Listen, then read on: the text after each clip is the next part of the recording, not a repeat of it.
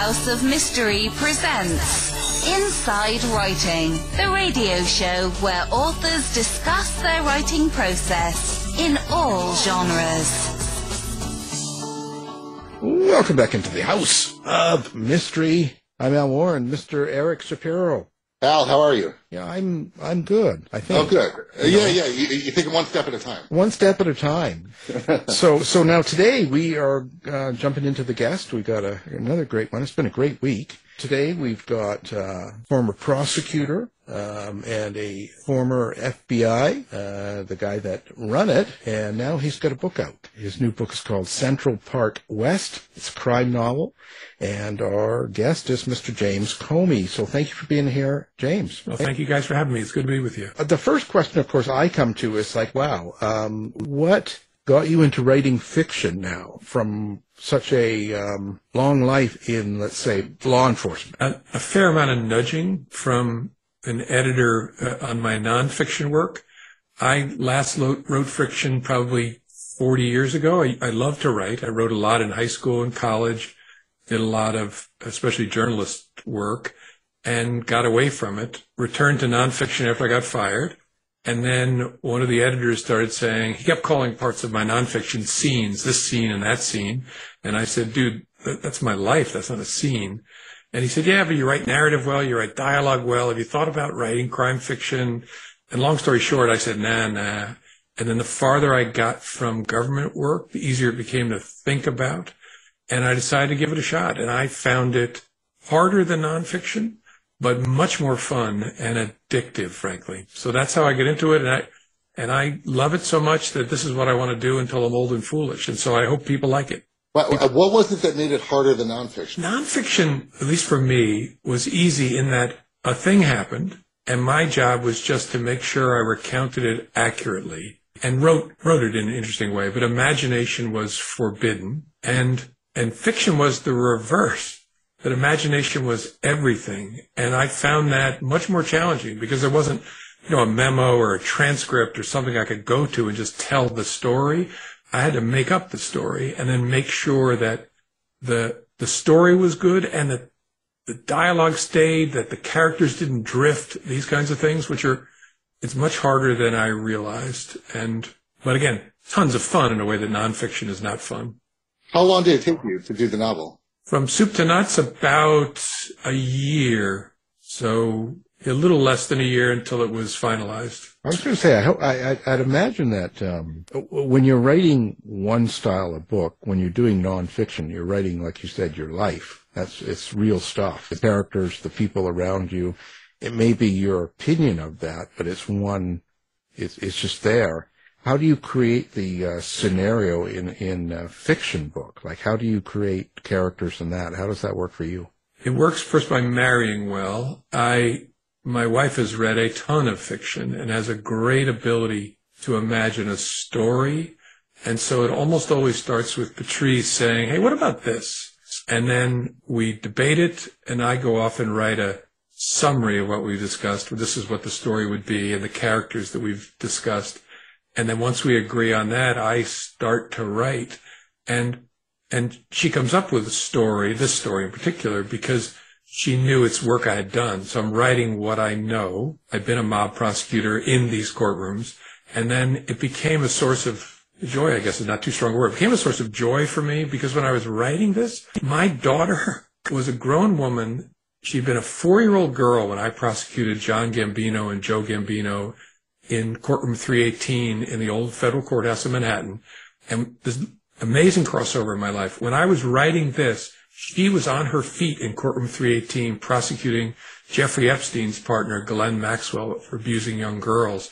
And my daughter was no longer a four year old. She was the chief of the federal office's violent and organized crime unit. And so I could think of her and not me, but in places that I knew, because the physical places haven't changed and doing the kind of work that I had done. So I guess that's part of what made it so much fun for me. I was writing about someone I loved in a place I loved in about work in those places that I loved. And that, that, um, I in Ghostbusters, they said, don't let the streams cross, but the streams crossed in a really good way for me. And um, on the heels of two nonfiction books, and you said you had also done journalism, and you had, you had loved writing when you were younger and so forth. So it's been in you for a long time. But was it on the heels of the two nonfiction books that you realized that the capacity was there also? Like, okay, I can write an entire book. I might be trying a different kind, but this is at least something I can do. Yeah, although I still didn't believe it. And I, I, I don't think I still fully believe it. One of the challenges of being a well-known person, is that the right way to say it, or a prominent person, is it's hard to get people to tell you the truth, especially about yourself and when you suck.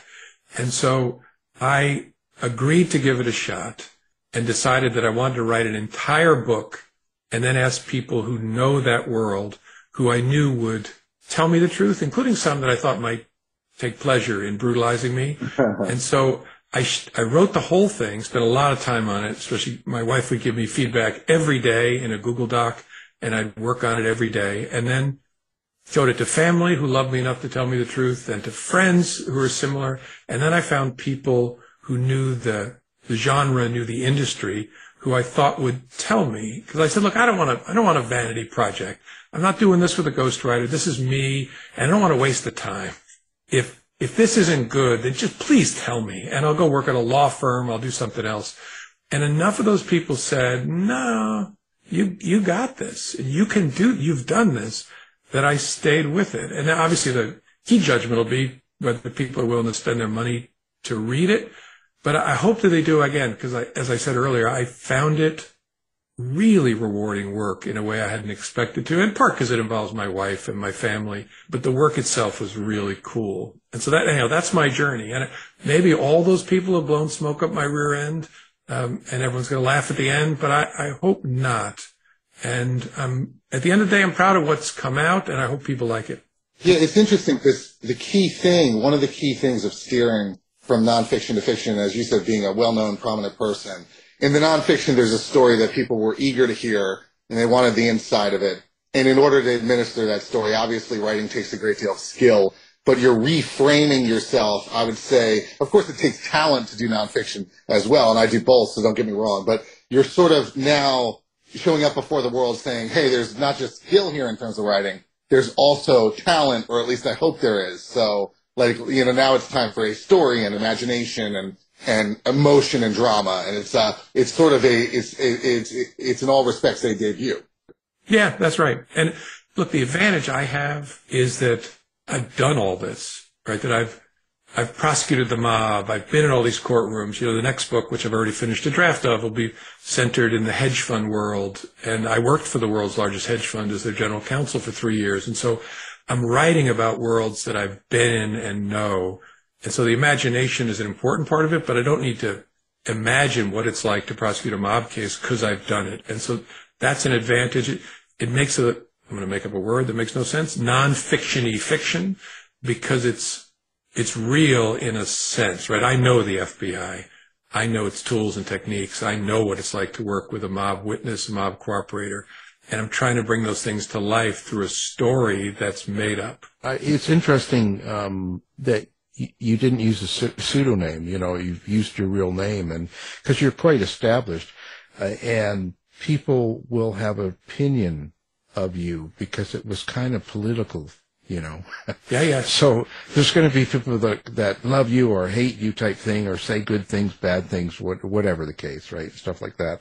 So when you're coming out, uh, one of the things being in the, in the world of writing in fiction and, and even nonfiction. One of the things in the last five, six years that'll kill you is being political.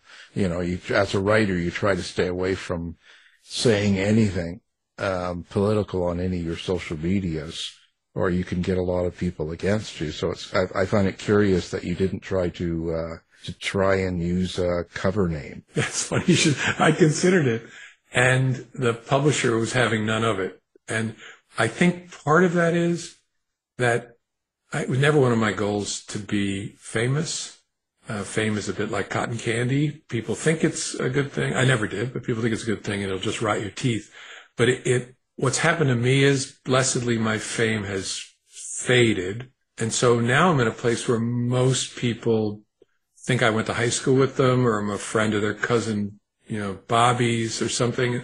And I actually ran into a lady in the supermarket not long ago in Richmond, Virginia, who said, I think I know you. And I, I kind of shrugged and she said, no, I do. And I said, well, I, used to work for the government. And she said, no, that's not it. My husband works for the government. That's not it. And then finally I said, well, I used to be the FBI director. And she looked at me and said, nah, that's not it either. and so I just shrugged and said, okay, well, have a great day. I think that some of the polarity has uh, washed off. Now, now, obviously, people who are very online, uh, engaged partisans, both left, I don't know whether these terms make sense anymore in America, but at one end of our bell curve, at the other end, we'll have strong feelings, and I can't do anything about that. But I, I hope, and I think the publisher thinks, that for most people, if anything, the name will just look familiar to them or the face will look familiar to them. And so, but we'll see. Maybe people have strong enough feelings that it doesn't Yeah, work it's interesting. that. When. I, I was excited to do this interview when Al invited me, and I put on Facebook that I was doing it, and a lot of my progressive friends weighed in, and they were like, "Are you going to ask him the question? Are you going to ask him the question about the 2016 election and how he feels about it?" And uh, it's it's fascinating because uh, you know there's more than one end to the whole scenario. I mean, you were later fired by Trump. Yeah. You later spoke out against Trump. You later wrote a book about the entire scenario that was transparent. And that, that was my big question going into it, not about 2016 per se, but about your perception of yourself culturally. Like, are do you think you're embraced within more of a conservative envelope or uh, left, or is the left more friendly, or is it just predominantly, as you said, that you don't think there's any uh, real imprint at this point? Yeah, I don't know, Eric. I, yeah, I don't know. I don't have any better, you probably have a better sense of it than I, but mm, I, yeah. I think there are people on the wings of our political bell curve who have great passions and negative feelings about me. It's one of the depressing facts about our confirmation bias bubbles that the people in the left bubble who think that I was trying to help elect Donald Trump don't realize that the people in the right bubble hate me because they think I was trying to protect Hillary Clinton and stop Donald Trump when neither of those things is true. And so I don't know, honestly. I mean, I, I think there are strong feelings that, which I, I regret, but I'm sorry that people feel strongly. But I, I hope that in the main, the great middle lump that is America, that readers in there will give it a shot. And there's nothing political at all about this book. I hope they find it a great story that also shows them inside institutions that are really important. But again, I, I don't know, which is part of the risk and the vulnerability here. And maybe it won't work for that reason. But yeah, there's no doubt that people, that the people who are passionate about their politics often have a strong feeling about me. And the, the cool thing is, if I can spend five minutes alone with them, that feeling changes. But I can't. I mean, how do I spend time alone with people on those numbers? Your, your book covers a lot of um, inclusive uh, characters, you know, like uh, female, your, you, you, race, different races, um, sexual orientation, and stuff like that. Was was this a, a conscious thought uh, in in in writing your book? Did you want to cover a lot of the the basis like that? Was there was it a kind of a planned concept, or did just characters come to you? It just came to me, but it's a product of who I am and the way I see the world and the influence of my family. And I've got four smart, strong, tall women uh, for daughters and an amazing wife. And so I've learned a tremendous amount from them. I mean, there's stuff in the book about the search for sexual identity, and I've learned a ton about that from one of my daughters. And so I'm better for having had them in my life, but this is, this reflects the way I see the world. I mean, the reason I grieve, which the public doesn't get, the reason I'm so sorry I was fired is my main mission was to change the face of the FBI and attract to that institution people who don't look like me because, first of all, there's a moral imperative, but it, the institution is less effective than it needs to be. And I got there and discovered that 82% of our special agents were white. And it had been, that percentage had been growing for over a decade. It scared me. And so I tried to talk to the institution about why these things matter. And so it's just, my original plan, as I think I said, I was going to go with a male protagonist and switched it to a female after thinking about my daughter. That was pretty easy. But the rest of it is just a reflection of how I see the world. Okay, we're looking. I'm looking at the book right now. I have it in my hands. We're getting. We're talking about blurbs uh, that are so high profile from Harlan Coben, Michael Connelly, Douglas Preston, Jeffrey Deaver. Uh, Connelly saying it brims with been there, done that authority. It's clear James Comey knows this world like the back of his hand. I'm particularly curious because obviously you know it. I mean, you have uh, outsider support, you have readers, you have your wife uh, helping you at a deep level, and so forth, and supporting you. I'm curious how you synthesize the knowledge, and uh, I, I want to use the word research, but that's not exactly the word because it's so so much of it is, is lived in. Um, how do you synthesize that, your background in it, with suspenseful storytelling? Well, it's hard. The easy part is I know those worlds, right? I know those cases. I know the courtrooms and all of that. Um, coming up with a good story, as I said earlier, I lean heavily on my wife, who's got a great vision for this. And what she and I do is we agree upon the entire story. So this is this is what the story is. If you lifted the curtain entirely, and then we debate, and I go and try, and she gives me feedback what pieces to show to the reader and when. And one of her great passions has always been, she, I can hear her saying it, she's not in the room, but I hear her saying, I hate when a writer hides stuff from me so they can fool me. And so the trick is, what are we going to, what part of the curtain are we going to lift and when? And we debate it, and then I go off and write it, and she reads it and says, okay, good, you got that. Or she says, I think you ought to try again. And I go try again. And then we ask people, especially family members, read it, tell us what you think. Were you surprised? Was your interest held? Was it, did you think that we had done a deus ex machina or something, if, or fooled you in some respect? And if so, where did you feel that? And just, just collect all that feedback. And then I just keep iterating and iterating until I'm ready to show it to my agent and then show it to the editors at the publishing house. So that's the process. I think, I hope I answered the question, but of synthesizing matching up that knowledge with maintaining suspense and interest and pace and holding it, holding people's interest well enough. Sounds like uh, Patrice should have been your uh, co-author. Aha, we talked about it. but she, if she were here, she'd say, yeah, but then I'd have to do podcasts and I'd have to do interviews. and she's, my two grandsons are napping upstairs and she'd rather be uh, handling that duty. Well, let's look. I'm looking at the acknowledgments. Uh, first and foremost, I'm grateful to Patrice uh, Patrice for literally everything. Um, yeah, I think that covers that. I think, you know, first acknowledgement is definitely called for. Yeah, it's, it's, uh, it wouldn't, it, I would not be able to do this without her. Yeah. and look, I'm sure, I, I said to her, you know, we've spent more time together doing this than we did even when we were dating.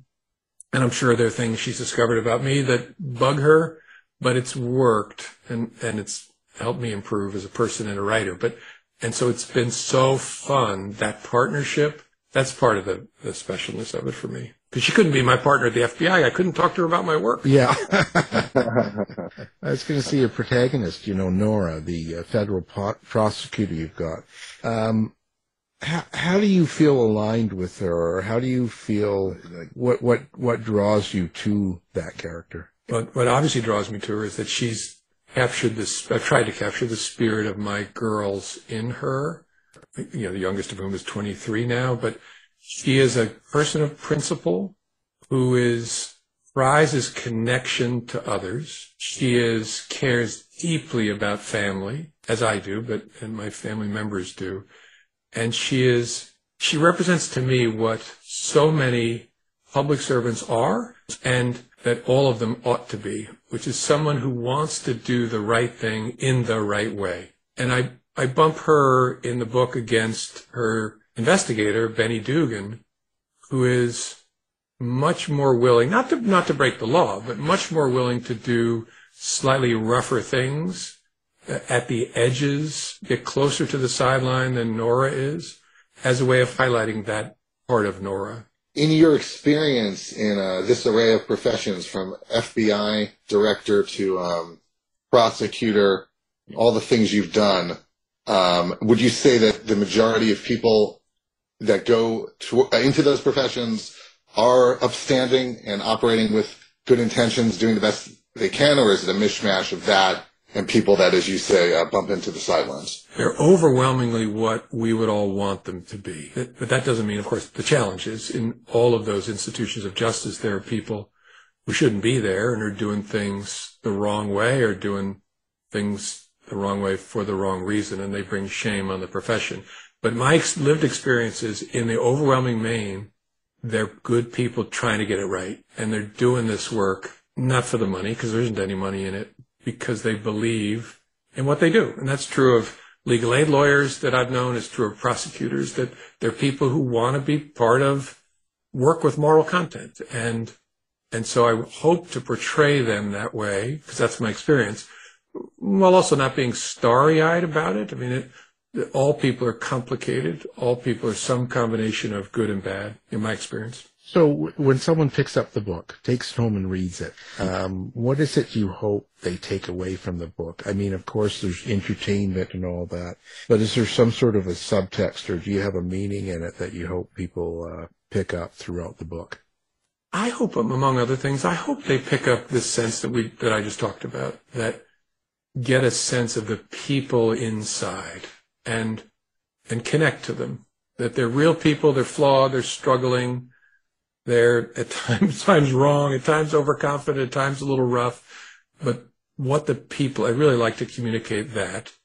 And then I'd also like to give people a sense for what it's, for what it's really like on the inside. I mean, people who know this world better than I have said oftentimes in a crime novel, the excitement comes from a, a protagonist Uh, going outside the law, a prosecutor or a cop breaking the law in service of some greater good or something. And that's all fine.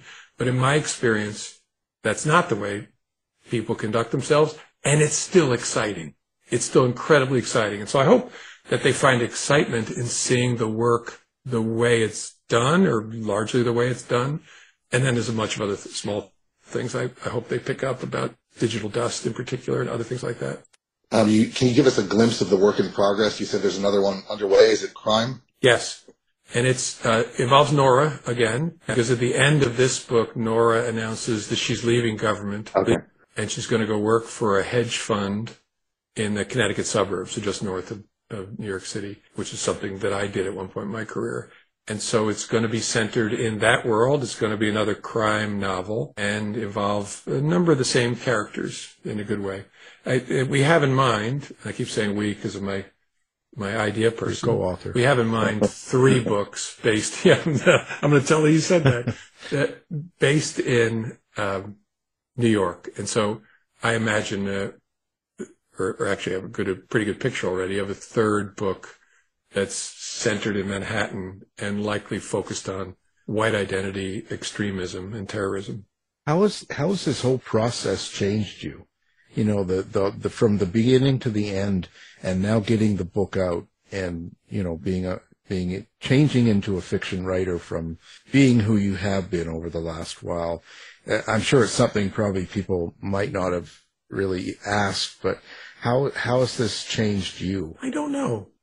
I mean, I think I'm an unreliable narrator when it comes to myself, and so I'm probably not qualified to answer that. I I don't know is the honest answer. I I bet people hearing that are surprised by that because people seem to have, those who remember who I am have a strong impression of me. Again, that's dispelled from spending five minutes together, but I don't feel different. I still feel the center of my life is caring for my grandchildren because I want to help my children because they have lots of other responsibilities and spending time with my wife. And so I, the honest answer is I don't know. And I don't know whether the people closest to me, I'll have to ask them what the answer to that question is. Uh, you have five children, three grandchildren. Am I uh, imagining? Did you say you have five daughters, or that was my imagination? I have four daughters. You have four daughters. Okay. And the uh, the character of Nora is a one to one representation of one of the daughters, or is it more an amalgam of of them? Yeah, it's it's an amalgam. It's primarily inspired by my oldest, who's a federal prosecutor in Manhattan. But I've drawn from some of the other girls for other aspects of it, and other aspects I I made up. So she, Nora isn't entirely my oldest daughter, but those who know my oldest daughter will see lots of her in it. And have all of your children read the book? Oh yes, my uh, my oldest has read it multiple times because I wanted, especially because it's focused on her world. I want oh, yeah. feedback, and she gave me lots of great feedback, including that I had her office on the wrong floor and things like that. But but yeah, they've all read it um, at least once. I think of the five, three have read it twice now. That sounds supportive and positive. I mean, that, that, the next question I think answers itself. It sounds like you're a supportive gang. Yeah, they cringe, I think, a little bit at me being out there again. I mean, so do I. So do I. I, I cringe too at the thought of you being out there. It scares me for you. Not, you know, I just, uh, I, I mean, I hope it goes well. Um, but listen, you know what? There's one really important question we danced around all along here. Yeah, yeah. So, aliens. Tell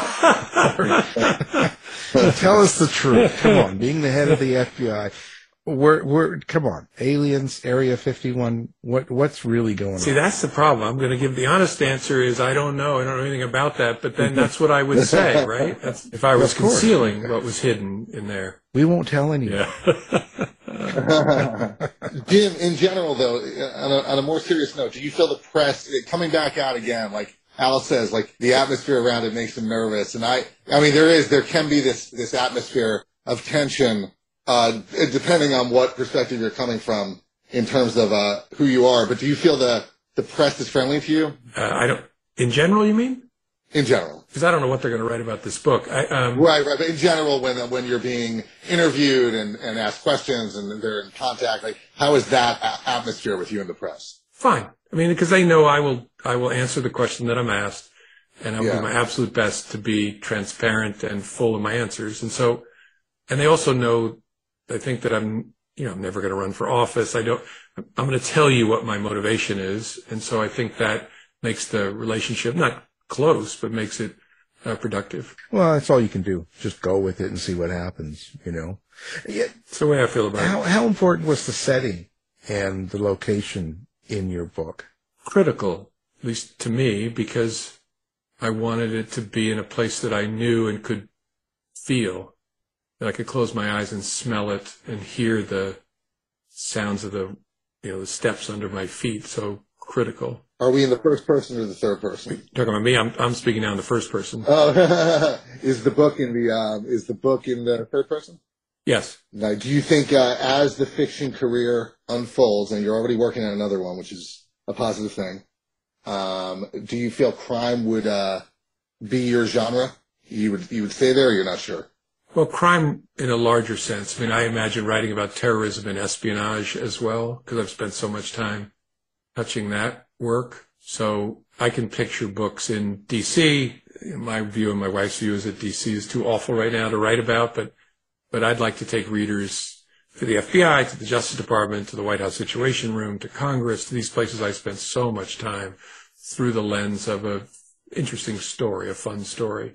And, but it would be in those buckets. It would be crime, it would be terrorism, it would be uh, espionage. But I also like to write about policing. I mean, I've spent a lot of time as a federal prosecutor in Richmond, Virginia, a place with a very difficult racial history and challenges that aren't unique, but common to American cities around race and policing. And so uh, I'd like to write about that as well. All, but again, all in the crime novel space. Yeah, I think it's it's interesting. I think there's a lot of things.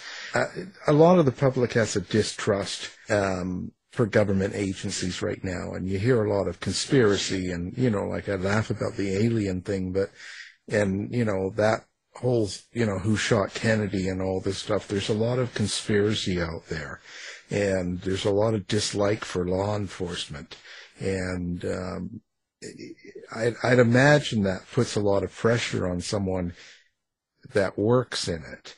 And, and, and I wonder what it would be like from your point of view in something like that. Well, there's no doubt it's true, and that there's a lot of, well, conspiratorial thinking. There always is in human affairs, but especially in America now. But there's also a lot of suspicion and cynicism around law enforcement in, in maybe an unprecedented way, because it's coming from, again, I'm not sure usual political directions make sense anymore in our country, because I'm not sure what right is anymore. But coming from, say, MAGA world, is a lot of hate directed at an institution like the FBI, which I think they see as a threat, and but also from other parts of the political spectrum directed. I mean, think about us after George Floyd was murdered. The, the feelings that people had and manifested towards law, uniform law enforcement at all levels were powerful and real. And so it's a very challenging time in law enforcement, and it should be. I mean, one of my fears, I saw this happen after Michael Brown was killed in Ferguson, is that we'll stop talking about ways to improve law enforcement, that it will, that it will ebb. It'll flow when there's a controversy and then it will ebb and we'll all focus on something else. And I'm, have seen that happen again since uh, George Floyd was killed. So I hope it won't take another horrific act by law enforcement for us to return to talking about ways to attract good people to law enforcement, train them in a good way, interact with the community in a good way. But, and as I always used to tell people, look, you, should be suspicious of government power, especially police power, the power to harm you in that way. You'd be suspicious. I used to think that conservatives were supposed to be people suspicious of all government authority, but they would reflexively back law enforcement in ways that didn't make a lot of sense to me. But yeah, people should be suspicious and want to know. And law enforcement should be as transparent as possible about why, why we did this, why we're doing that, what our plans are and our techniques are. And I worry we made some progress on that in response to tragedy, and I, I feel it drifting away again. Uh, despite the fact that Central Park West, your novel, is not overtly political, and Al highlighted that there's representation throughout it, um, are these themes you're passionate about that you're talking about particularly in terms of um, institutional, a healthy degree of institutional suspicion? Does it come across in some way? I think so. I mean, the reader will have to decide, but yeah, I mean, I'm trying to show that institutions are made up of people and people are flawed. And so I don't want to give away twists in the book, but I want people to understand also that there's a difference between truth and justice, that you can know something, but Justice is about what you can prove under our rules of evidence in a court of law to meet a certain burden and to the agreement of a jury that must be unanimous. And so there's a difference there. And we've set up our system to make that explicitly a difference because it, our view, my view, is that it's worth it to avoid the incalculable damage of convicting the innocent, which we still do on a too frequent basis. But I try to communicate that sense to the readers as well. But we'll see what readers think of it, what they, what they pick up. You know, the the next thing I think about is being in law enforcement for so many years. It must jade you toward people, like because you're always looking for the bad thing. You're always trying to look at the crime and maybe solve the crime or work the crime, but you're still looking at it. And I wonder if if you feel that happened to you somewhat? Do you feel do you feel sort of like now that you're out of it and you're and you're writing, um, do do you do you look at it that way? Do you look at people that way when you see them? I do to a certain extent. It's a danger I recognized pretty early in my career because I can remember early on having the sense that crime was everywhere. That if you see a couple opening a trunk of a car, it's they're not getting their luggage out; they're breaking into it right? If you see somebody walking up behind an old lady, it's they're not passing them on the street. He's, he's going to grab her or something. And so there's a real danger in law enforcement because that your the predicate to your question is exactly right. All you see are people in their worst moments. And you know, imagine being a police officer who works the midnight shift. You don't see mothers pushing strollers in the park on your beat at three in the morning. You tend to see people at their worst moments either doing something bad or suffering something or in crisis. And so it can warp your view of the world. There's no doubt about that. I'm sure it affected my view of the world. I had a pretty dark view of humans from very early on. When I was in high school, a, a really bad guy kicked in the front door of my parents' house and I thought he was going to kill me that night. And so I had a sense that people are capable of really bad things from a very young age. But I, I don't know. The other thing about law enforcement that's kind of cool is you see people also at their best. You see not just fellow law enforcement, but EMTs and paramedics and doctors and volunteers and clergy doing some remarkable things. And so it, it tends to wash in both directions in a career like that. And so I hope I've ended up, look, I know people are capable. That's why I said all people are good and bad. I've spent a lot of time with people who've murdered a lot of people and found some of them philosophical, interesting, funny, reflective. And so people are complicated is the sense I'm left with. And I hope I've had a balanced sense of that. Now, um, back in um, 2018, The Onion said that uh, you were a catty bitch from New Jersey and, and you live for drama. So, yes. could sort that. Uh, it is you have touched on one of the favorite memes of my family, uh, and that my kids, if they find me, I don't know, getting worked up about something, I don't know, that relates to any small thing that families have to deal with, they'll say, yeah, Deb, you're just a catty bitch from New Jersey who lives for the drama. um, I don't think that's true. I think they would tell you that's not true, which is part of what makes it so, so funny. So I, that's my favorite. Uh, it affects, affects me, but that's my favorite onion headline. that should have been the cover of, that should have been the title of your book. Man, uh, Jim, now that you're in the publishing world, you've spent, you know, you've you're also established as an author. This is now number three in a body of work that's growing. Uh, when there's crises in the publishing world, like to the tune of, uh, oh, it was formatted in PDF and we wanted a PowerPoint or things. Do you feel that there's a, a clash between what is high stakes in this realm versus what was high stakes in the realm you were in for most of your career? well, yeah, uh, not in the sense. So no one's going to die, right? but right. but you, well, you you both know this, but there's a lot of work that goes into. You don't just write a book, right? Right. right? There's so much work in proofreading and correcting, and it's hard to stay with sometimes. And and the thing I learned from my first book is, you know, as the author, you can't lose your energy. You've got to stay with it. But because otherwise you just say to, you know, a copy editor who wants to mess with one of your sentences, you say, yeah, whatever, whatever, I'm exhausted.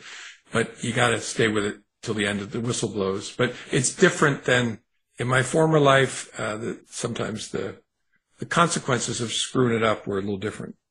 Uh, do you feel it's, it's, um, it, it, despite the differences, I guess I'm going to ask the inverted question of my last question.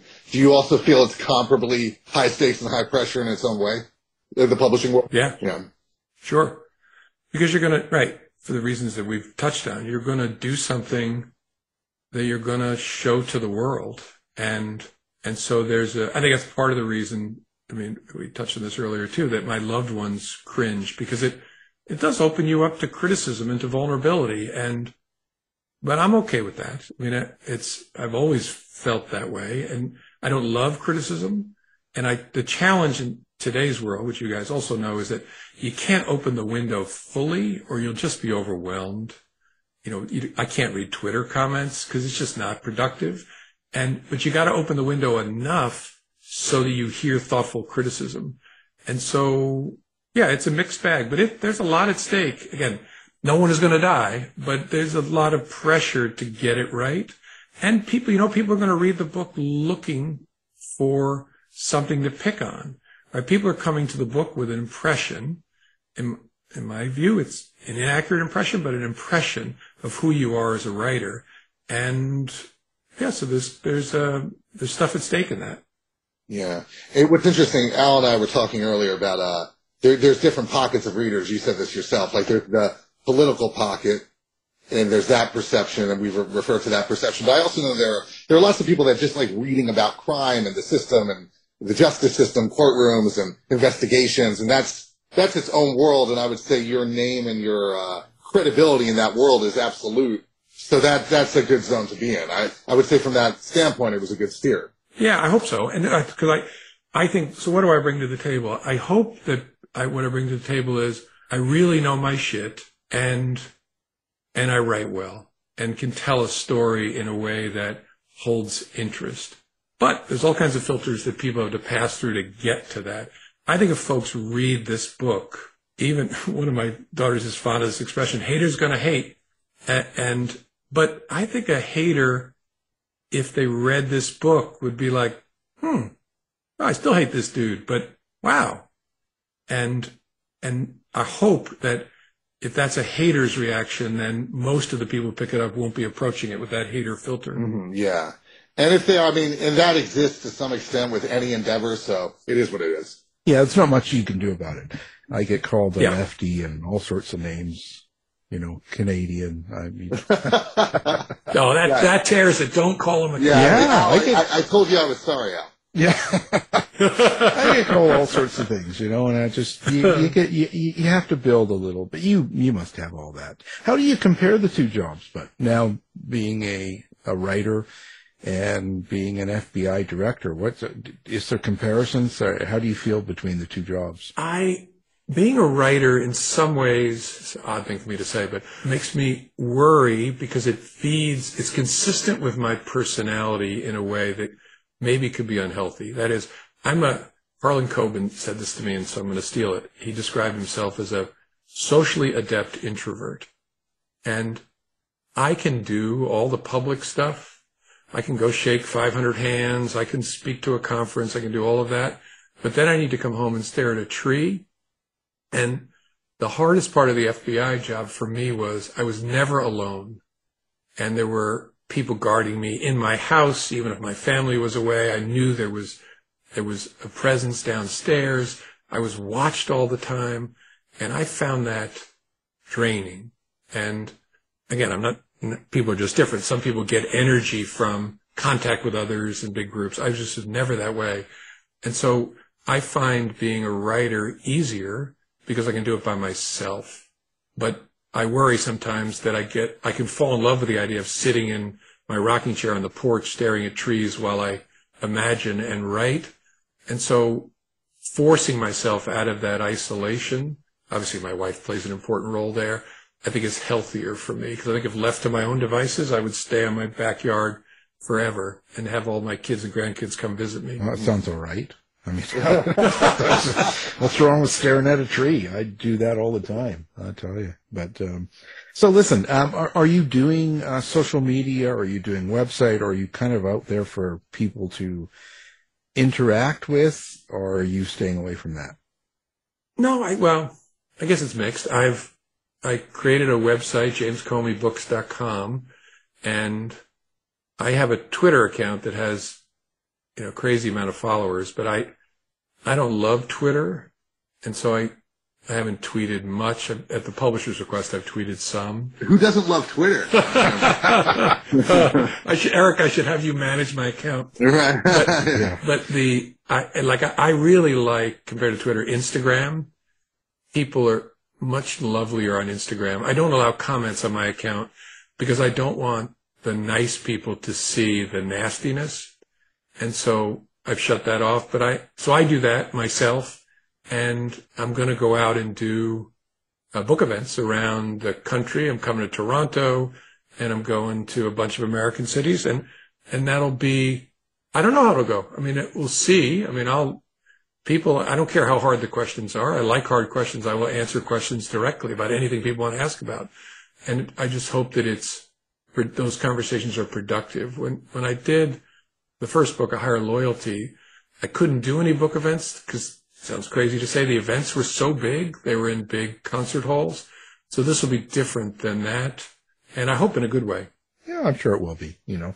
Well, we'll, we'll put everything up and your book and, and so everyone can find it with one click, but I'm sure they'll have no problem finding you or the book. Um, you're a big name.